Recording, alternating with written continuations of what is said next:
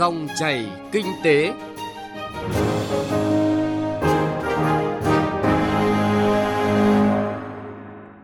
Biên tập viên Bá Toàn và Xuân Lan xin chào và cảm ơn quý vị và các bạn đang nghe dòng chảy kinh tế thứ tư ngày 15 tháng 4 năm 2020. Thưa quý vị và các bạn, dịch bệnh COVID-19 đã ảnh hưởng toàn diện đến tất cả các lĩnh vực kinh tế xã hội của các quốc gia trên thế giới, trong đó có Việt Nam. Tại nước ta, tác động của dịch bệnh COVID-19 khiến GDP quý 1 chỉ tăng 3,82%. Tuy đây là mức tăng trưởng cao so với khu vực, nhưng lại là mức tăng trưởng thấp nhất kể từ năm 2011. Mức tăng trưởng của các lĩnh vực công nghiệp, nông nghiệp, du lịch, tiêu dùng đều giảm mạnh. Các doanh nghiệp như xây dựng, bất động sản, hàng không, thương mại, xuất khẩu đều gặp khó khăn. Trong bối cảnh nền kinh tế Việt Nam có độ mở lớn, tham gia hội nhập quốc tế ngày càng sâu rộng, trong khi quá trình cơ cấu lại nền kinh tế còn chậm, năng lực nội tại, tính tự chủ và khả năng chống chịu của nền kinh tế của các doanh nghiệp trong nước trước những biến động của thế giới còn hạn chế, tác động của dịch COVID-19 được nhận định ảnh hưởng toàn diện đến tất cả các lĩnh vực của nền kinh tế. Vâng, thưa quý vị và các bạn, tháo gỡ khó khăn cho sản xuất kinh doanh là một trong những giải pháp hữu hiệu phù hợp cần thực hiện lúc này để đạt được các mục tiêu tăng trưởng kinh tế trong năm 2020. Và chương trình dòng chảy kinh tế hôm nay, chúng tôi sẽ chuyển tới quý vị và các bạn nội dung Kinh tế Việt Nam đón đầu cơ hội phục hồi sau đại dịch.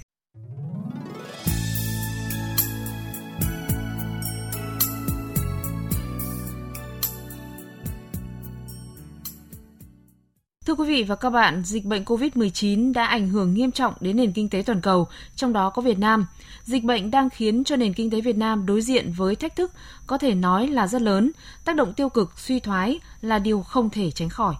Vâng thưa quý vị và các bạn, dịch COVID-19 đã ảnh hưởng đến các doanh nghiệp, cụ thể hoạt động sản xuất, xuất khẩu ngưng trệ, doanh thu sụt giảm. Những doanh nghiệp nhỏ và vừa vốn đã yếu về sức cạnh tranh trên thị trường sau dịch bệnh có lẽ sẽ khó khôi phục thậm chí là phá sản. Về những khó khăn mà doanh nghiệp gặp phải, bà Nguyễn Thị Hồng Thu, giám đốc công ty trách nhiệm hữu hạn xuất nhập khẩu trái cây Tránh Thu tại tỉnh An Giang cho biết. Dịch Covid-19 không phải chỉ những là ở thị trường Trung Quốc mà tất cả những cái thị trường khác cũng đều ảnh hưởng lây hết, bị ùn tắc, ứ động và gây ra thiệt hại rất là lớn.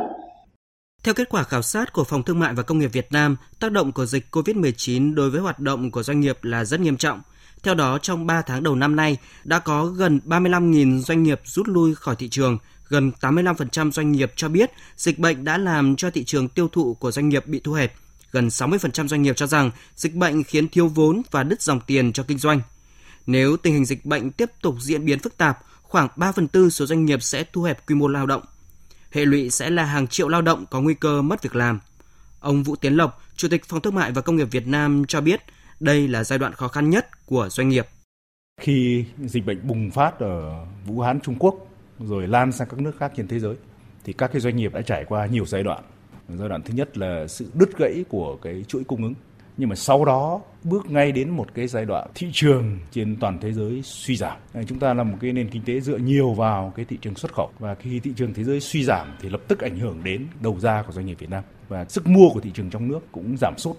Theo số liệu từ Tổng cục Thống kê, trong quý 1 năm nay, số doanh nghiệp tạm ngừng kinh doanh có thời hạn là 18.600 doanh nghiệp, tăng 26% so với cùng kỳ năm trước. Doanh nghiệp ngừng hoạt động chờ làm thủ tục giải thể là 12.200 doanh nghiệp, giảm 20,6%. Có thể thấy xu hướng của doanh nghiệp vẫn đang xem xét tình hình dịch bệnh, nghe ngóng, chờ đợi rồi quyết định kinh doanh hay đóng cửa doanh nghiệp.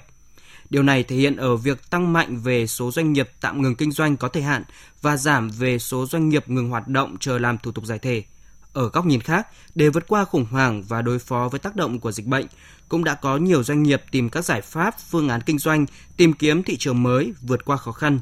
Đơn cử như ngành dệt may, ở thời điểm dịch bệnh mới bùng phát, trước dự báo nguồn nguyên liệu thiếu hụt dẫn đến nguy cơ phải tạm ngừng sản xuất, nhiều doanh nghiệp dệt may đã ứng phó bằng cách chia sẻ đơn hàng và nguồn nguyên liệu dự trữ để có thể duy trì sản xuất, đồng thời tích cực tìm kiếm các nguồn cung nguyên liệu thay thế. Giai đoạn tiếp theo, từ giữa tháng 3, liên tiếp các doanh nghiệp dệt may đều bị hủy, dừng, tạm ngừng các đơn hàng, lao động của các doanh nghiệp thiếu việc làm. Để hạn chế khó khăn, giảm tổn thất, các doanh nghiệp dệt may đã tận dụng cơ hội tìm kiếm đơn hàng xuất khẩu sản phẩm phòng dịch như là khẩu trang, quần áo y tế dùng vải kháng khuẩn. Ông Lê Tiến Trường, Tổng Giám đốc Tập đoàn Dệt may Việt Nam cho biết, ưu tiên của các doanh nghiệp là bảo đảm việc làm cho người lao động, trên tinh thần giảm giờ làm, nghỉ luân phiên, giúp người lao động vượt qua đại dịch. Chúng ta không ngại khám phá, không ngại sáng tạo, thực tế tổ chức sản xuất những mặt hàng mà chúng ta chưa từng sản xuất, khẩu trang phòng dịch, khẩu trang y tế, bộ quần áo y tế cho bác sĩ, cho bệnh nhân không chỉ phục vụ nhu cầu chống dịch trong xã hội cũng góp phần giảm bớt khó khăn do việc hoãn dừng hủy đơn hàng kể từ đầu tháng 3 trở lại đây đối với tất cả các doanh nghiệp. Thời điểm khó khăn cũng là thời điểm cần có sự sáng tạo, tiết kiệm mọi chi phí, sản xuất tốt hơn, năng suất cao hơn, chất lượng tốt hơn. Dịch bệnh COVID-19 khiến cho hoạt động sản xuất kinh doanh trong nhiều lĩnh vực, ngành nghề ngưng trệ. Tuy vậy không có nghĩa toàn bộ các doanh nghiệp đều ở thế ngừng hoạt động. Có những doanh nghiệp đã biết chớp thời cơ trong tình thế tưởng chừng chỉ toàn mối nguy. Ông Nguyễn Hoàng Tùng, giám đốc điều hành chuỗi cửa hàng Pizza Home cho rằng trong kinh doanh, sự nhạy bén của các doanh nhân, doanh nghiệp là yếu tố quyết định khủng hoảng xảy ra thì là nguy cơ cho tất cả các doanh nghiệp nhưng mà cũng là cái cơ hội mở ra để phải quyết liệt chuyển đổi một cách mạnh mẽ hơn. Thời điểm này thì uh, cố gắng là làm sao để giữ được doanh số, ít nhất là duy trì được bộ máy rồi. Như của Pizza Home làm thì đó là chúng tôi uh, làm theo ba cách. Một là nguyên tắc cắt, thứ hai là nguyên tắc giảm và nguyên tắc thứ ba là nguyên tắc tăng. Cắt thì là phải cắt bỏ những cái điểm bán không hiệu quả, giảm tức là giảm thiểu những cái phần chi phí mà nó không hiệu quả và thứ nữa là phương thức là tăng tức là mình tăng những sản phẩm mới tăng cường những cái kênh marketing mới để mình có thể mình kéo khách đến được theo các chuyên gia kinh tế, dịch COVID-19 cũng là cơ hội đẩy nhanh quá trình cơ cấu lại nền kinh tế, bổ sung các ngành nghề, chuỗi cung ứng mới để tăng cường năng lực chống chịu của nền kinh tế.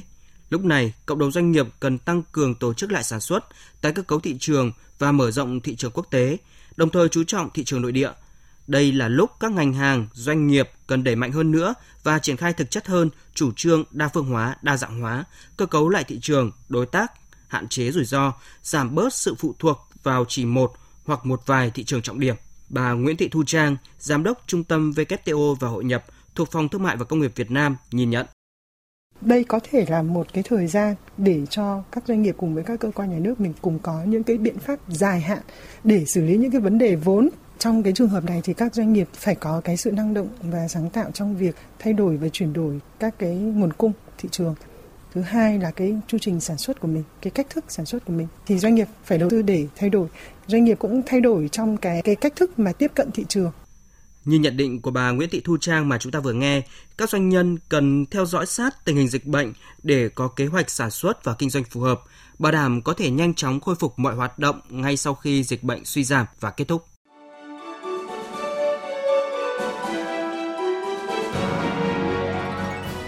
Dòng chảy kinh tế, dòng chảy cuộc sống.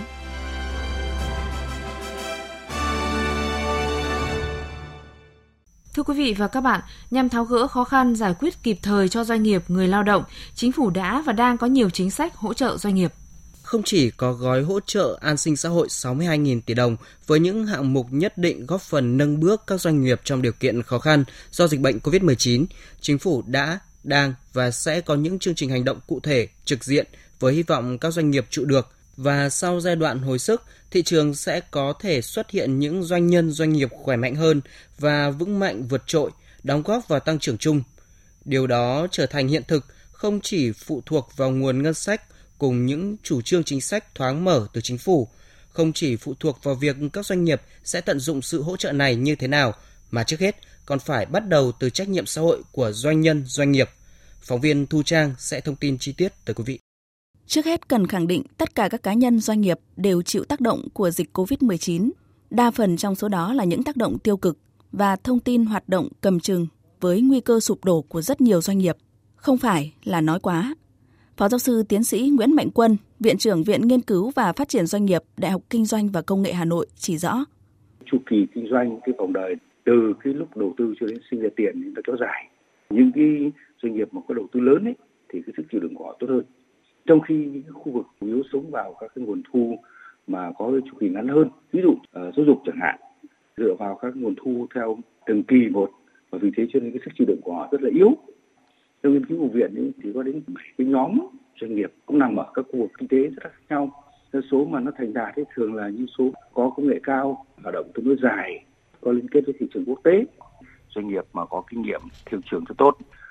Hai cái nhóm tiếp theo là cái số là có khả năng để phát triển chiếm khoảng độ 30%, nằm ở cái mức đang cố gắng vươn lên có cơ hội để có những cái đầu tư tốt cho họ để có thể tạo ra sức bật. Còn lại ba cái nhóm cuối cùng yếu nhất cố gắng chống chọi để có thể tồn tại bất kỳ một cái tác động nào mà mang tính đột phá dạng như kiểu covid này dễ dẫn tới chỉ tổn thất thì thường là những nhóm hoạt động trong lĩnh vực nông nghiệp và nó gắn với lại những quy mô sản xuất sử dụng nhiều lao động ở thôn nhiều hơn. Bởi những lý do đó, để tránh sự đổ vỡ của nhiều doanh nghiệp, hạn chế những tác động tiêu cực đến môi trường kinh doanh và thị trường lao động nói chung, các gói hỗ trợ đang được khẩn trương triển khai trong thực tế. Không chỉ có gói 62.000 tỷ đồng với những hạng mục nhất định góp phần nâng bước cho các doanh nghiệp, đó còn là các gói giãn, hoãn, miễn thuế, gói miễn, giảm phí và lệ phí, cùng những chủ trương đang dần hình thành nhằm tạo sức bật cho khối doanh nghiệp. Vấn đề nan giải đặt ra ở thời điểm này là làm sao để nguồn lực chưa có tiền lệ này đến đúng đối tượng. Ông Nguyễn Quang Huân, Chủ tịch Hội đồng Quản trị công ty Hancom cho rằng. Nên có một thời gian biểu cụ thể giai đoạn nào để chính phủ làm cái gì giai đoạn nào để các cấp chính quyền bên dưới làm thế nào thời gian nào các đối tượng sẽ được nhận cứu trợ. Nếu mà chúng ta không đưa ra cái này thì có thể sẽ rất dễ gây ra hiểu lầm trong dân rồi trong cộng đồng doanh nghiệp là chúng ta cứ nói to rồi làm sẽ bởi vì cái này đã xảy ra phía đảng chính phủ rất quyết liệt nhưng mà cái phần thực hiện là lại bị lúng túng doanh nghiệp bây giờ qua báo đài biết là chính phủ chủ trương hỗ trợ. Nhưng khi làm việc với các cái đối tác chẳng hạn như với các ngân hàng hay là với các cơ quan hữu quan nói về hỗ trợ thì bản thân các cơ quan ở dưới cũng chưa nhận được một cái hướng dẫn cụ thể. Chẳng hạn như với một ngân hàng thương mại để cấp chi nhánh chưa nhận được hướng dẫn của, của hội sở. Còn hội sở thì chưa nhận hướng dẫn của ngân hàng nhà nước để đưa cái quyết tâm đấy vào đời sống thực tế của nhân dân của cộng đồng doanh nghiệp. Không phải là đơn giản. Vì nếu chúng ta làm vội thì sẽ nảy sinh những cái khuất tất còn nếu mà chúng ta mà không kịp thời thì cái tính thời sự trong tháng tư tháng năm tháng sáu nó mất đi thì lúc người ta được nhận được thì cái phần mà đáng để cứu trợ để cho người ta tồn tại. Thì người ta không nhận được đúng vào thời điểm thành ra là lúc đấy lòng dân cũng không yên mà cộng đồng doanh nghiệp có lẽ là cũng nản. Ngay từ đầu và phải đưa ra lộ trình rồi thì người ta sẽ ủng hộ. Cẩn trọng, khẩn trương, công khai minh bạch, không để người dân doanh nghiệp phải chờ đợi lâu, không để các hạng mục của gói hỗ trợ bị giảm đi nhiều ý nghĩa là bài toán khó, cần tinh thần trách nhiệm, cần sự cẩn trọng của từng thành viên thuộc chuỗi cơ quan đơn vị liên quan trong công tác hỗ trợ này. Đó là điều kiện cần nhưng chưa đủ. Các chuyên gia kinh tế, chuyên gia an sinh xã hội cho rằng trong bối cảnh kinh tế khó khăn chung và nguồn lực của chính phủ có hạn, tinh thần trách nhiệm của mỗi doanh nhân doanh nghiệp cũng cần được nâng cao. Bà Phạm Nguyên Cường, chuyên gia độc lập các vấn đề an sinh xã hội, lao động việc làm, nêu dẫn chứng khẳng định quan điểm này. Tôi nghĩ rằng nhiều doanh nghiệp người ta rất tự trọng. Trong cái nạn dịch như hiện nay, hỏi họ có khó khăn không? Chắc chắn họ đang khó khăn. Vậy mà họ vẫn đang có những hành động rất thiết thực để đóng góp à, uh, với chính phủ và với người dân. Thế thì khi xây dựng tiêu chí rõ ràng là rất cần thiết. Ví dụ những những ngành nghề có những cái đóng góp nhiều cho nền kinh tế phục hồi sau này những cái doanh nghiệp mà sử dụng nhiều lao động thế còn cái cách hỗ trợ cũng phải nghĩ thôi mỗi một doanh nghiệp mỗi một địa phương đối với mỗi một ngành nghề họ mong chờ hỗ trợ sẽ khác nhau chịu chung lại là vấn đề kinh tế và kinh tế nếu như chúng ta không xây dựng được những tiêu chí thật là rõ ràng ấy, thì ai cũng đòi cứu trợ cả cho nên chúng ta cũng cần phải nghĩ đến những cái cách để mà sàng lọc được và đặc biệt là nghĩ đến cái lòng tự trọng các cái doanh nghiệp. Không thể hỗ trợ hay là cứu vớt 100% doanh nghiệp đang gặp sóng gió từ đại dịch. Cũng không thể có sự chính xác tuyệt đối trong công tác hỗ trợ, nhất là vào những giai đoạn cần kíp, cấp bách.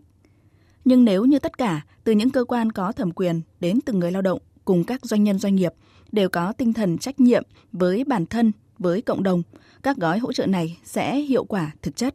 Đó là điều chắc chắn.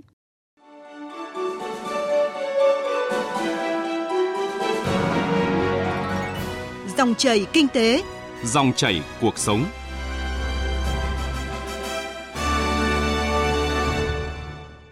Thưa quý vị và các bạn, với tinh thần vực dậy hoạt động sản xuất trong nước, không để đổ gục trước những khó khăn đó, trong rất nhiều cuộc họp chính phủ, thường trực chính phủ, Thủ tướng Chính phủ luôn nhấn mạnh ưu tiên chống COVID-19, nhưng phải chống cả tình trạng doanh nghiệp phá sản. Chống dịch đi đôi với phát triển kinh tế. Thủ tướng nhấn mạnh nền kinh tế đang như chiếc lò xo bị dồn nén, phải có các giải pháp hữu hiệu gia tăng sức bền và độ đàn hồi để chịu được sức nén lớn hơn trong bối cảnh ngày càng phức tạp của dịch bệnh, cũng như có thể có sức bật mạnh mẽ hơn sau khi dịch kết thúc. Tinh thần này đã được các bộ, ngành và địa phương quán triệt và đưa ra các giải pháp thiết thực hỗ trợ doanh nghiệp và người dân. Để tránh cho dòng chảy kinh tế bị đình trệ, thì đồng tiền đi trước là đồng tiền hiệu quả trong việc khơi thông những ách tắc của sản xuất kinh doanh cho nền kinh tế.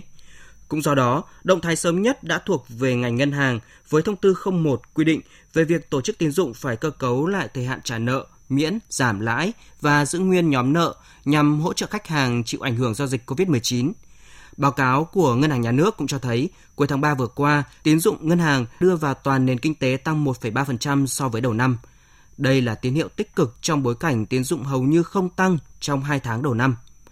Ông Lê Minh Hưng, Thống đốc Ngân hàng Nhà nước khẳng định. Thời gian tới đây thì ngân hàng nhà nước sẽ tiếp tục điều hành để đảm bảo cung ứng và chúng tôi cam kết là sẽ đảm bảo đầy đủ vốn cho nền kinh tế với lãi suất thấp hơn và sẽ tiếp tục theo dõi chặt chẽ các diễn biến thị trường trong nước và quốc tế để có các cái điều chỉnh về chính sách tiền tệ mạnh hơn nữa nếu cần thiết. Về chính sách tài khóa thì mới đây, chính phủ đã ban hành nghị định số 41 với tinh thần là gia hạn 5 tháng đối với thuế giá trị gia tăng, thuế thu nhập doanh nghiệp và tiền thuế đất. Bộ Tài chính đang tiếp tục đề xuất với chính phủ để trình Quốc hội tại kỳ họp tới đây quyết định thực hiện chính sách ưu đãi thuế thu nhập doanh nghiệp để hỗ trợ doanh nghiệp nhỏ và siêu nhỏ ngay từ ngày 1 tháng 7 năm nay. Điều này có nghĩa là chính sách này được thực hiện sớm nửa năm so với lộ trình ban đầu dự kiến áp dụng là ngày 1 tháng 1 năm 2021. Bộ trưởng Bộ Tài chính Đinh Tiến Dũng cho biết. Theo đó, dự kiến áp dụng thuế suất 15 đến 17% tùy thuộc vào quy mô doanh thu và số lượng lao động của doanh nghiệp, đồng thời cho phép miễn thuế thu nhập doanh nghiệp trong 2 năm liên tục kể từ khi có thu nhập chịu thuế đối với doanh nghiệp nhỏ, doanh nghiệp siêu nhỏ được thành lập mới từ hộ kinh doanh. Trường hợp thực hiện từ tháng 7 năm 2020 thì dự kiến sẽ có khoảng 700.000 doanh nghiệp, chiếm khoảng 93% tổng số doanh nghiệp trong cả nước được hưởng lợi, trong đó giảm nghĩa vụ nộp ngân sách nhà nước năm 2020 khoảng 7,8 ngàn tỷ đồng. Bộ Kế hoạch và Đầu tư đã chủ trì phối hợp với các bộ ngành liên quan xây dựng dự thảo nghị quyết chuyên đề của chính phủ về các nhiệm vụ giải pháp tháo gỡ khó khăn cho sản xuất kinh doanh, thúc đẩy giải ngân vốn đầu tư công trong bối cảnh đại dịch COVID-19. Trong đó kiến nghị 3 nhóm giải pháp với 33 nhiệm vụ cụ thể nhằm tháo gỡ khó khăn cho sản xuất kinh doanh, hỗ trợ đối tượng bị ảnh hưởng bởi dịch COVID-19 và một số giải pháp chủ yếu nhằm thúc đẩy giải ngân vốn đầu tư toàn xã hội, đặc biệt là vốn đầu tư công khoảng 700.000 tỷ đồng. Bộ trưởng Bộ Kế hoạch và Đầu tư Nguyễn Trí Dũng cho biết. Số vốn mà cần phải giải ngân trong năm 2020 là rất lớn, khoảng gần 700.000 tỷ, bao gồm cả số vốn thuộc các kế hoạch trước đây được chuyển nguồn thực hiện giải ngân trong năm 2020. Nghị quyết yêu cầu các bộ ngành địa phương tập trung mọi giải pháp đẩy nhanh cái tiến độ thực hiện giải ngân 100% vốn đầu tư công năm 2020, chỉ đạo chủ đầu tư, ban quản lý dự án, nhà thầu đẩy mạnh thi công, xây dựng công trình,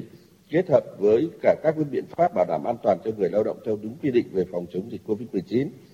Trong bối cảnh dịch bệnh phức tạp, Thủ tướng Nguyễn Xuân Phúc cho rằng đối tượng chịu ảnh hưởng trực tiếp nhiều nhất chính là các loại hình doanh nghiệp. Không chỉ những tập đoàn lớn gặp khó khăn mà cả các doanh nghiệp tư nhân, các hợp tác xã cũng hết sức khó khăn. Nêu thực tế đó, Thủ tướng nhấn mạnh ở mặt trận thứ nhất, chống dịch như chống giặc, mọi người dân đều là chiến sĩ trên mặt trận đó, xã phường, doanh nghiệp chính là các pháo đài chống dịch. Nhưng còn mặt trận quan trọng thứ hai mà ở đó vai trò của các doanh nghiệp là hết sức quan trọng. Bây giờ chúng ta thấy cái tình kinh tế của thế giới và đặc biệt là kinh tế của Việt Nam đã đi vào tình hình khó khăn nhiều. Chúng ta phải làm mặt trận thứ hai mà chúng ta thường hay nói là một cái chỉ đạo kép đấy, đó là mặt trận phát triển kinh tế trong đó doanh nghiệp, doanh nhân là chiến sĩ trên mặt trận thứ hai này. Chúng ta giữ cho mặt trận thứ hai về kinh tế không bị đứt gãy, giữ được việc làm cho người lao động và có sự tăng trưởng cần thiết là yêu cầu cấp bách hiện nay. Chính vì thế chúng ta dựa vào toàn dân, nhưng trước hết là lực lượng doanh nghiệp đóng vai trò quyết định trong việc phát triển kinh tế của đất nước. Vâng, thưa quý vị và các bạn, quyết tâm của chính phủ đã được cộng đồng quốc tế ghi nhận, không chỉ chống dịch bệnh COVID-19 mà nhiều tổ chức như Ngân hàng Thế giới, Ngân hàng Phát triển châu Á đều nhận định lạc quan về tình hình và sự phục hồi của kinh tế Việt Nam. Trong khi đó, ở trong nước, cộng đồng doanh nghiệp đánh giá cao chỉ đạo kịp thời của Thủ tướng Chính phủ, sự vào cuộc của các bộ, ngành địa phương để các giải pháp bước đầu đi vào thực tiễn, hỗ trợ tích cực cộng đồng doanh nghiệp vượt qua khó khăn, ổn định sản xuất kinh doanh, Chúng ta cùng hy vọng các doanh nghiệp sẽ sớm tận dụng cơ hội để nền kinh tế Việt Nam có sức bật mạnh mẽ hơn sau đại dịch COVID-19. Tới đây, thời gian của dòng chảy kinh tế cũng đã hết. Biên tập viên Bá Toàn và Xuân Lan xin chào và hẹn gặp lại quý vị và các bạn.